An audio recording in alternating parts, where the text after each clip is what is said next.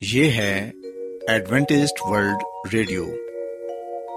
آئیے سامعین، پروگرام سنتے ہیں صدائے امید۔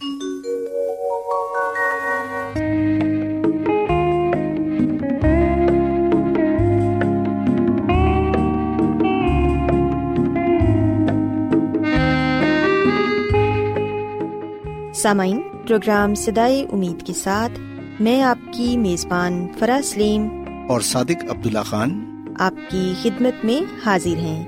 ہماری طرف سے آپ تمام سامعین کی خدمت میں آداب۔ سامعین امید کرتے ہیں کہ آپ سب خدا تعالی کے فضل و کرم سے خیریت سے ہیں۔ اور ہماری یہ دعا ہے کہ آپ جہاں کہیں بھی رہیں خدا مند خدا آپ کے ساتھ ہوں اور آپ کی حفاظت اور رہنمائی کریں۔ سامعین اس سے پہلے کہ آج کے پروگرام کو شروع کیا جائے آئیے پہلے پروگرام کی تفصیل سن لیں۔ پروگرام کا آغاز ایک گیت سے ہوگا اور اس کے بعد بچوں کے لیے بائبل کہانی پیش کی جائے گی۔ اور سامعین، پروگرام کے آخر میں خدا تعالی کے پاکلام سے پیغام پیش کیا جائے گا۔ تو سامعین، آئیے آغاز اس خوبصورت گیت سے کرتے ہیں۔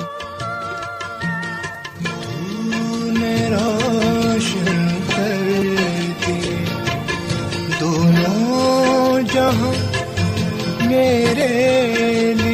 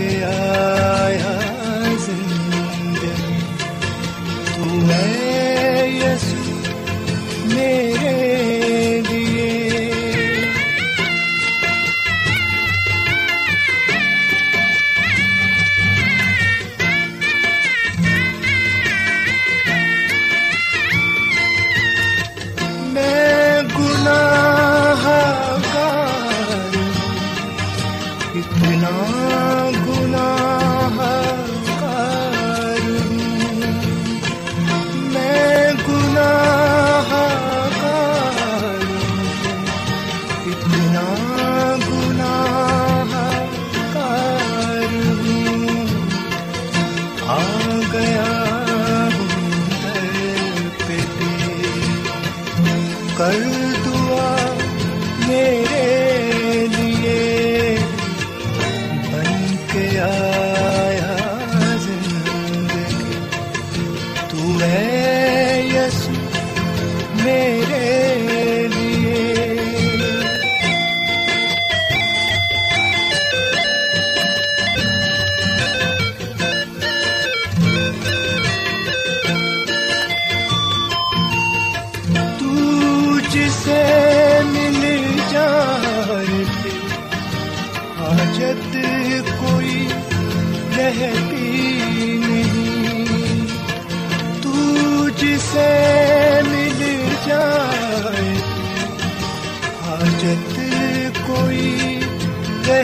رہتی نہیں۔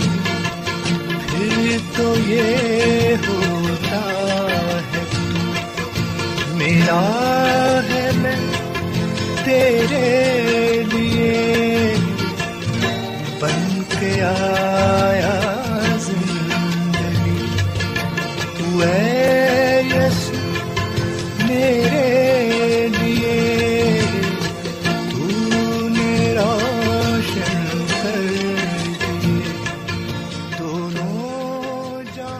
پیارے بچوں خداون کی تعریف میں ابھی جو خوبصورت گیت آپ نے سنا، یقیناً یہ گیت آپ کو پسند آیا ہوگا۔ اب وقت ہے کہ بائبل کہانی آپ کی خدمت میں پیش کی جائے۔ سو بچوں، آج میں آپ کو بائبل مقدس میں سے یسمسی کی ایک تمصیل کے بارے بتاؤں گی، جس میں یسمسی نے آدھی رات کو آنے والے دوست کا ذکر کیا ہے۔ پیارے بچوں، یہ تمصیل ہمیں بائبل مقدس میں لوکا رسول کی انجیل اس کے گیارہویں باب میں پڑھنے کو ملتی ہے۔ کلام مقدس میں ہم دیکھتے ہیں کہ یسمسی نے اپنے شاگردوں سے یہ کہا کہ جب تم خداون سے مانگتے ہو تو اسے صاف صاف بتاؤ کہ تمہاری ضرورت کیا ہے۔ اور یہ سچ ہے کہ مانگو تو وہ تمہیں دے گا۔ اسے ڈھونڈو گے تو پاؤ گے۔ دروازہ کھٹکھٹاؤ گے تو خداون تمہارے لیے دروازہ کھولے گا۔ پیارے بچوں، اس تمسیل میں یسمسی نے یہ بیان کیا کہ تصور کرو کہ کسی دوست نے آدھی رات کو آپ کو جگایا ہے۔ وہ ایک لمبے سفر سے آیا ہے اور چاہتا ہے کہ آپ اسے کھانا کھلاؤ اور اس کے آرام کا بندوبست بھی کرو۔ لیکن آپ کے گھر میں کھانے کو ایک روٹی تک نہیں۔ اور اب آپ بہت پریشان ہیں اور یہ سوچ رہے ہیں کہ اب میں اپنے اس دوست کو روٹی کہاں سے لا کر دوں۔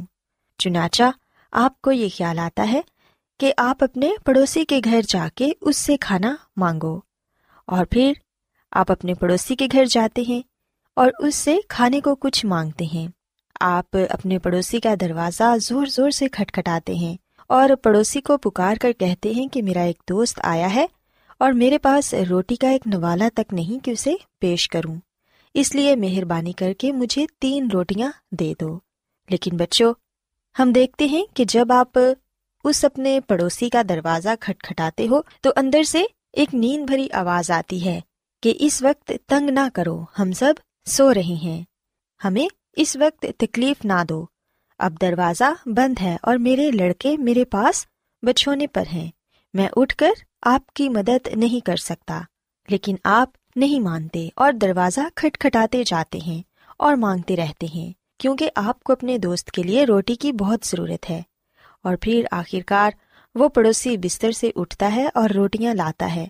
اور لا کر آپ کے ہاتھ میں دے دیتا ہے تاکہ آپ اس کی خلاصی کریں اور آپ مسکراتے ہیں اور زور سے شکریہ ادا کہہ کے جلدی سے اپنے گھر کو واپس چلے جاتے ہیں اور جا کر اس بھوکے دوست کو کھانا کھلاتے ہیں۔ پیارے بچوں، بائبل مقدس میں ہم پڑھتے ہیں کہ یسمسی نے جب یہ تمصیل اپنے شاگردوں کو سنائی تو پھر انہوں نے یہ کہا کہ میں تم سے کہتا ہوں کہ مانگو تو تمہیں دیا جائے گا، ڈھونڈو تو پاؤ گے۔ دروازہ کھٹکھٹاؤ تو تمہارے واسطے کھولا جائے گا، کیونکہ جو کوئی مانگتا ہے اسے ملتا ہے، اور جو ڈھونڈتا ہے وہ پاتا ہے، اور جو کھٹکھٹاتا ہے اس کے واسطے کھولا جائے گا۔ سو بچوں، ہم اس تمزیل میں واضح طور پر یہ بات سیکھتے ہیں کہ کس طرح وہ شخص اپنے بھوکے دوست کے لیے اپنے پڑوسی سے کھانا مانگتا ہے، اور تب تک مانگتا رہتا ہے جب تک اسے مل نہیں جاتا۔ اس پڑوسی نے تو جلد اس کی مدد نہ کی اور اس کو جلد روٹی نہ دی۔ لیکن پھر بھی اس شخص نے ہار نہ مانی، بلکہ وہ لگاتار دروازے پر کھڑا مانگتا رہا۔ سو بچوں، ہمیں آج یہ بات سیکھنے کی ضرورت ہے کہ ہم کیوں خداون سے مانگنا اور دعا کرنا چھوڑ دیتے ہیں جبکہ خدا باپ تو ہماری ہر وقت دعا سننے کے لیے تیار رہتے ہیں اور اپنے لوگوں کی مدد کرنا چاہتے ہیں۔ سو ہمیں یہ چاہیے کہ ہم کبھی بھی ہار نہ مانیں، بلکہ لگاتار دعا کرتے رہیں، تاکہ خداوند ہمیں اپنی برکتوں سے نوازیں۔ اس کے علاوہ بچوں، ہم اس تمصیل میں یہ بات بھی سیکھتے ہیں کہ ہمیں دوسروں کی مدد کرنی چاہیے۔ جہاں تک ہو سکے، ہمیں کوشش کرنی چاہیے کہ ہماری اگر کسی کو ضرورت ہے تو ہم اس کی مدد کریں۔ کیونکہ جب ہم کسی کی مدد کرتے ہیں، تو اس سے خدا تعالیٰ خوش ہوتے ہیں اور ہمیں اپنی بہت سی برکتوں سے نوازتے ہیں۔ سو میں امید کرتی ہوں کہ آپ کو آج کی بائبل کہانی پسند آئی ہوگی۔ میری یہ دعا ہے کہ خدا مند خدا آپ کے ساتھ ہو اور آپ سب کو آج کی باتوں پر عمل کرنے کی توفیق عطا فرمائیں۔ کیا آپ بائبل کی مقدس پیشن گوئیوں اور نبوتوں کے سربستہ رازوں کو معلوم کرنا پسند کریں گے؟ کیا آپ دنیا کے ایسے رجحانات کے باعث پریشان ہیں؟ جو گہری طریقے کا اشارہ دیتے ہیں۔ ایڈوینٹیسٹ ورلڈ ریڈیو سنتے رہیے جو آپ سب کے لیے امید ہے۔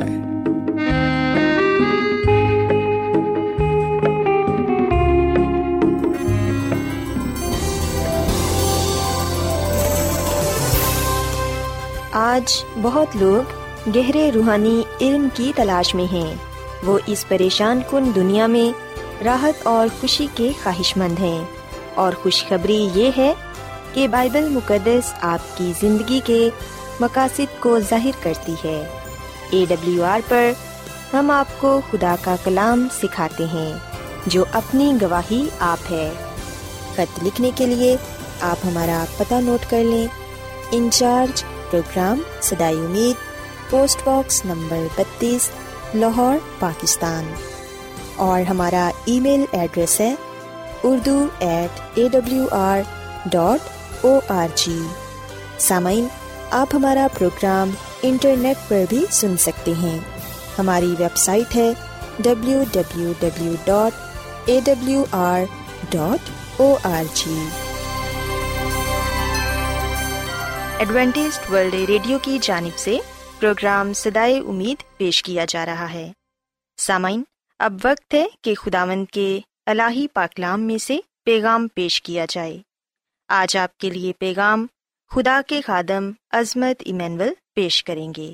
خدا نے شیطان کو کیوں ہلاک نہیں کیا؟ بعض دفعہ یہ سوال کیا جاتا ہے کہ کیوں خدا نے فوراً ہی شیطان کو ہلاک نہ کیا اور یوں اس بدی سرکشی اور بغاوت کا ہمیشہ کے لیے کلا کما کیوں نہ کر دیا؟ سو جواب کے تین پہلو ہیں۔ اول، وہ فرشتے جو وفادار تھے اور خدا کے دیگر عالموں کے بے شمار باشندے اس راز سے ہرگز واقف نہ ہوتے، بلکہ وہ یہ سوچتے کہ خدا نے شیطان کو اس لیے ہلاک کر دیا ہے کہ کہیں وہ اپنے الزامات کو سچا ثابت نہ کر دے۔ وہ اپنے دل میں سوچتے، ممکن ہے کہ شیطان درست کہہ رہا تھا اور خدا نے برداشت نہیں کیا کہ کہیں شیطان اپنے الزامات میں سچا ثابت ہو جائے۔ دوم، خدا نے ہر موقع پر یہ واضح کیا ہے کہ وہ صرف وہی عبادت قبول کرے گا جو دلی خلوص و محبت سے ہوگی۔ اس معاملے میں وہ کبھی کسی ضمیر کو مجبور نہیں کرتا اور نہ اپنے پرستاروں پر جبر کرتا ہے۔ وہ کبھی ایسی عبادت نہیں چاہتا جو خوف کی بنا پر ہو۔ اگر پہلی بغاوت پر شیطان اور اس کے ہواریوں کو ختم کر دیتا تو تمام مخلوق پر ایک خوف تاری ہو جاتا۔ وہ خدا کی عبادت صرف ڈر سے کرتے اور پھر وہ غلاموں سے بھی برتر ہوتے۔ جو جبر و تشدد کی وجہ سے اپنے آقا کی فرما برداری کرتے ہیں۔ وہ خدا کے جلال کا باعث نہیں اور خدا کی بادشاہت کی بنیاد ناپائیدار اور غیر مطمئن ہوتی۔ سوم، یہ تمام مخلوق کے لیے ضروری تھا کہ وہ باغیوں کے اصول اور اخلاق کو دیکھ سکیں اور گناہ کے بھیانک نتائج کو واضح طور پر جان لیں۔ خدا نے انسان کو اخلاقاً خود مختار پیدا کیا ہے تاکہ وہ نیکی اور بدی میں امتیاز کر سکیں۔ اور اب وہ سرکشوں اور باغیوں کے نتائج دیکھ کر درست فیصلہ کر سکیں کہ آیا وہ خدا اور راست بازی کی راہ اختیار کرنا چاہتے ہیں یا وہ دشمن کے جھنڈے تلے جمع ہونا چاہتے ہیں۔ سو ہر ایک شخص کا فیصلہ فردن فردن ہے۔ شیطان باغ عدن میں۔ تخلیق کے بعد زمین انسان کو سونپی گئی۔ تو شیطان بھی باغ عدن میں انمودار ہوا۔ صرف اس خیال سے کہ انسان کو باغی گروہ میں ملائے اور اس زمین کو اپنی بادشاہی کا مرکز بنائے تاکہ آسمان پر اپنے کھوئے ہوئے مرتبہ کو اس زمین پر اثر پیدا کر کے پھر سے حاصل کرے۔ وہ ہلے بہانے سے عدن کے مکینوں کے پاس جا پہنچا۔ اس نے اپنے آپ کو اصلی شکل میں ظاہر نہیں کیا، بلکہ ایک خوبصورت سام کو اعلی کار بنایا۔ خدا نے باغ عدن کے درمیان ایک درخت، ان تمام درختوں میں صرف انسان کی وفاداری دیکھنے کے لیے رکھا ہوا تھا۔ اور یہ درخت نیکوبت کی پہچان کے درخت کے نام سے مشہور تھا۔ انسان کو سوائے اس درخت کے پھل کے، دوسرے تمام درختوں کے پھل کھانے کی اجازت تھی۔ خدا نے ہر چیز بہتات سے مہیا کر رکھی تھی۔ یہاں تک کہ انسان کا دل کسی اور چیز کی خواہشی نہیں کر سکتا تھا۔ اس لیے ہمارے پہلے والدین پر کسی قسم کی کوئی سختی نہ تھی۔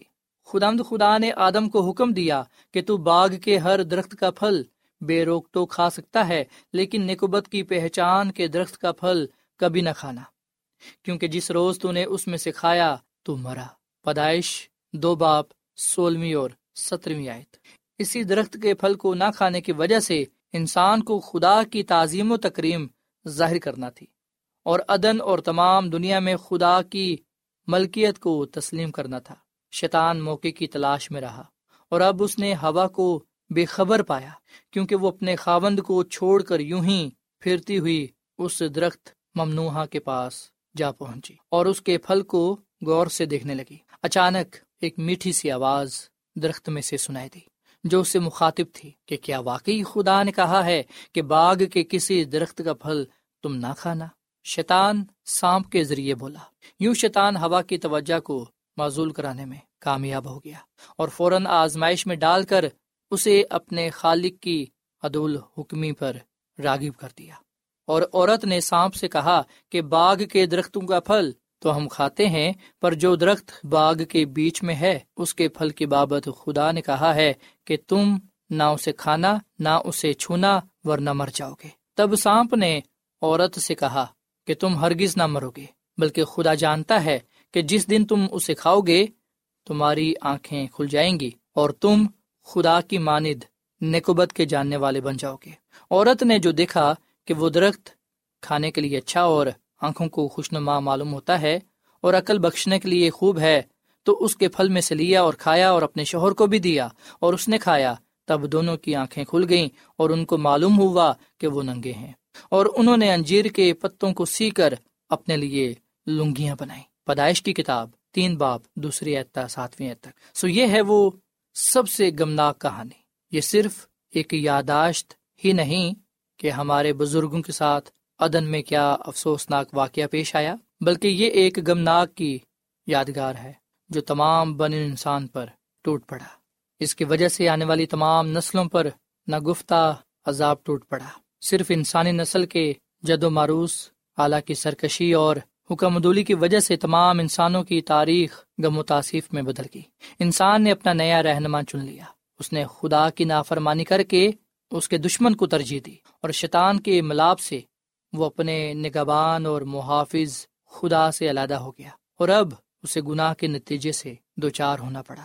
خدا سے چھپنا، ممنوع پھل کھانے کے تجربے اور حادثے کے بعد خدا تعالیٰ نے شام کو ٹھنڈے وقت باغ میں آ کر آدم اور ہوا کو بلایا، لیکن اب وہ شرم محسوس کرتے تھے اور ان کے دل میں تاثیف کی لہر دوڑ چکی تھی اور ان کے ضمیر بہت بری طرح سے اپنے قصور کا بوجھ اٹھائے ہوئے تھی اور خدا سے جس کی محبت اور رغبت کو انہوں نے ٹھکرا دیا تھا، ملنے سے گھبراتے اور ڈرتے تھے۔ اب پہلی دفعہ انہوں نے محسوس کیا کہ ہم نے مصنوعی کپڑے نہیں پہنے ہوئے ہیں۔ اپنی ضرورت اور کمی کو پورا کرنے کے لیے انہوں نے انجیر کے پتوں کو سی کر اپنے لیے لنگیاں بنائی وہ خدا کے سامنے کیسے آ سکتے تھے؟ اور اس کے محبت برے چہرے کو کیسے دیکھ سکتے تھے؟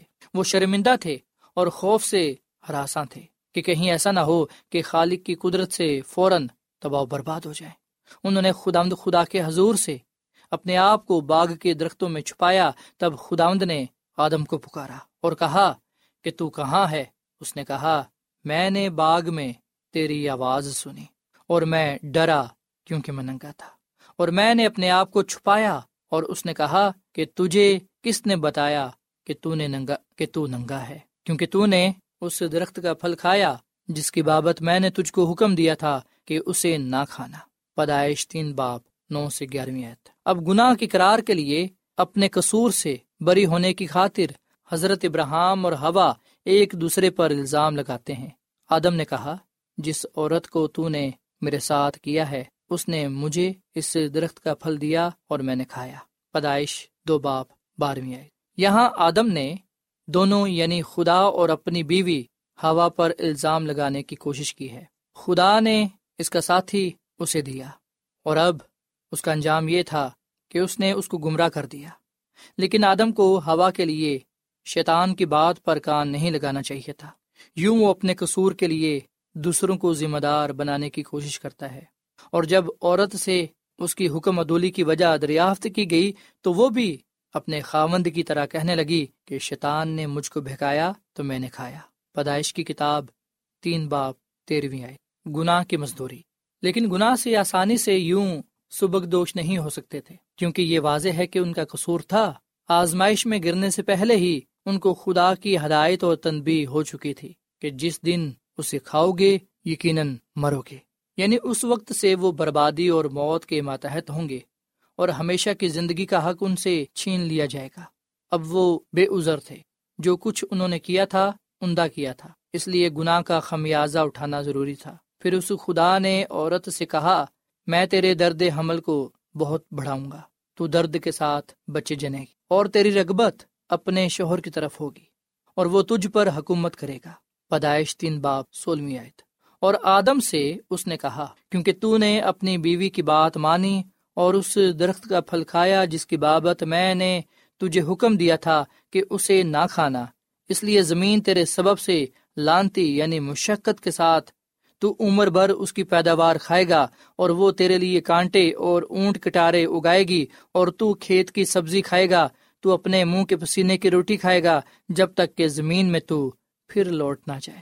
اس لیے کہ تو اس سے نکالا گیا ہے، کیونکہ تو خاک ہے اور خاک میں پھر لوٹ جائے گا۔ پیدائش کی کتاب تین باپ کی سترویں انیسویں تک۔ شیطان جب انسان کے زوال کی تکمیل کر چکا، تو اس کو اور موزوم بنانے کے در پر ہوا، جتنا بھی اس کی بسات میں تھا، اس کی صحیح بلیغ کی سب سے پہلی شرمناک سیاہ کاری کا عکس بیچارے معصوم حابل پر پڑا۔ یعنی کائن نے حابل کا خون بہا دیا۔ اس طرح غم، مصیبت، ماتم اور خوف گناگار انسان کا حصہ ہو گیا۔ اس نے ہوا میں بویا، اس لیے بگوئے گرد بعد ہی اس کی حاصلات ٹھہرے۔ تمام بن انسان کے رنج و عالم کا واحد نتیجہ اگر تلاش کیا جائے تو محض یہی ہے۔ تمام روح زمین کے وسیع قبرستان جہاں لاتعداد انسان موت کی نیند سوئے ہوئے ہیں، یہ سب اسی خوفناک داستان و یاداشت یعنی حکم عدولی اور خدا سے سرکشی کے باعث ہے۔ سو دنیا اب تک جھولا گاہ بنی ہوئی ہے، جہاں خدا کی بادشاہت اور شیطان کی بادشاہت کی سفارائی دوش بدوش ہو رہی ہے۔ اور اس وقت تک ایسا ہی رہے گا جب راستی اور ناراستی کے درمیان گمسان کران کا قطعی اور آخری فیصلہ نہ ہو۔ دوسرا موقع، اگر آدم اور ہوا کے ساتھ خدا رحم اور انسان، خدا رحم اور انصاف سے پیش نہ آتا، تو وہ ضرور اپنے گناہ کے بدلے فوراً ہلاک کر دیے جاتے۔ اور وہ اس کے مستحق بھی تھے، وہ رحم اور شفقت کے مستجب نہ تھے۔ لیکن خداوند کہر میں دھیما اور شفقت میں گنی ہے۔ گنتی کی کتاب چودہویں باپ کی اٹھارہویں آئے پہلے سے ہی اس نے انسان کی نجات کی تجویز کر رکھی تھی، جس سے وہ چاہتا تھا کہ گری ہوئی نسل کو اس تجویز کے انکشاف کے لیے موقع دیا جائے۔ وہ انسان کو ایک اور موقع دینا چاہتا تھا۔ خدا کے اس رویے کی نسبت داؤد نبی گاتے ہوئے یوں بیان کرتے ہیں۔ اے خداوند، اگر تو بدکاری کو حساب میں لائے تو کون قائم رہ سکے گا؟ پر مغفرت تیرے ہاتھ میں ہے تاکہ لوگ تجھ سے ڈریں۔ میں خداوند کا انتظار کرتا ہوں۔ میری جان منتظر ہے اور مجھے اس کے کلام پر اعتماد ہے۔ صبح کا انتظار کرنے والوں سے زیادہ۔ ہاں صبح کا انتظار کرنے والوں سے کہیں زیادہ۔ میری جان خداوند کی منتظر ہے۔ اے اسرائیل، خداوند پر اعتماد کر، کیونکہ خداوند کے ہاتھ میں شفقت ہے۔ اسی کے ہاتھ میں فدیا کی کثرت ہے اور وہی اسرائیل کا فدیا دے کر اس کو ساری بدکاری سے چھڑائے گا۔ زبور ایک سو تیس، تیسری آٹھویں تک۔ آدمی نے اپنے آپ کو مفت بیچ دیا۔ اس نے ایک لکمے کی خاطر اپنا پیدائشی حق بیچ ڈالا اور پھل کے ایک ٹکڑے کے لیے اپنی زندگی بیچ ڈالی۔ اپنی بھوک کی تسکین کے لیے نہیں، بلکہ محض ایک راز جوئی کے لیے۔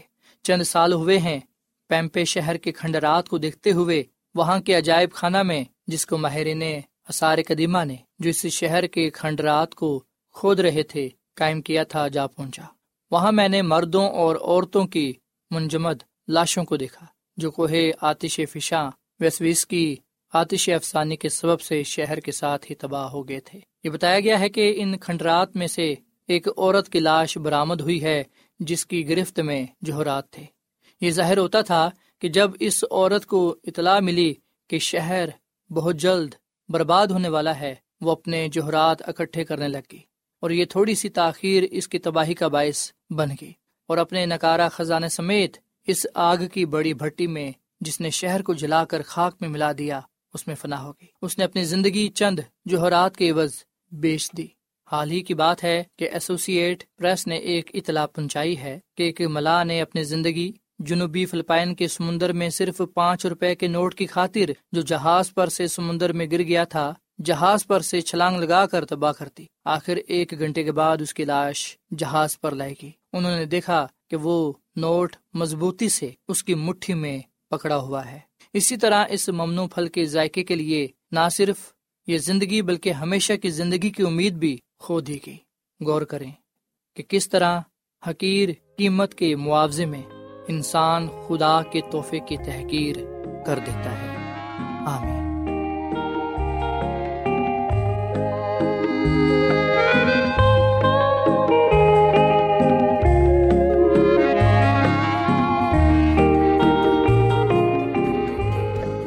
روزانہ ایڈوینٹسٹ ورلڈ ریڈیو چوبیس گھنٹے کا پروگرام جنوبی ایشیا کے لیے اردو، انگریزی پنجابی، پشتو، سندھی اور بہت سی زبانوں میں پیش کرتا ہے۔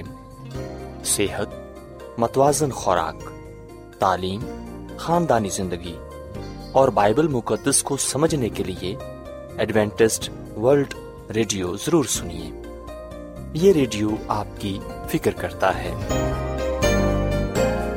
ایڈوینٹسڈ ورلڈ ریڈیو کی جانب سے پروگرام سدائے امید نشر کیا جا رہا تھا۔ امید کرتے ہیں کہ آج کا پروگرام آپ کو پسند آیا ہوگا۔ سامعین ہم چاہتے ہیں کہ آپ اپنے خطوں اور ای میلز کے ذریعے پروگرام کو بہتر بنانے کے لیے ہمیں مفید مشورے دیں اور اپنے اور ساتھیوں کو بھی پروگرام کے بارے بتائیں۔ خط لکھنے کے لیے آپ ہمارا پتہ نوٹ کر لیں۔ انچارج پروگرام سدائے امید پوسٹ باکس نمبر بتیس لاہور۔ پاکستان۔ پتہ ایک مرتبہ پھر سن لیں۔ انچارج پروگرام سدائے امید، پوسٹ باکس نمبر بتیس، لاہور، پاکستان۔ اور سامعین، ہمارا ای میل ایڈریس ہے Urdu at A W R dot O R G سامعین، آپ ہمارے پروگرام انٹرنیٹ پر بھی سن سکتے ہیں۔ ہماری ویب سائٹ ہے W W W dot A W R dot O R G سامعین کل اسی وقت اور اسی فریکوینسی پر دوبارہ آپ سے ملاقات ہوگی۔ اب اپنی میزبان فرا سلیم اور صادق عبداللہ خان کو اجازت دیں۔ خدا حافظ۔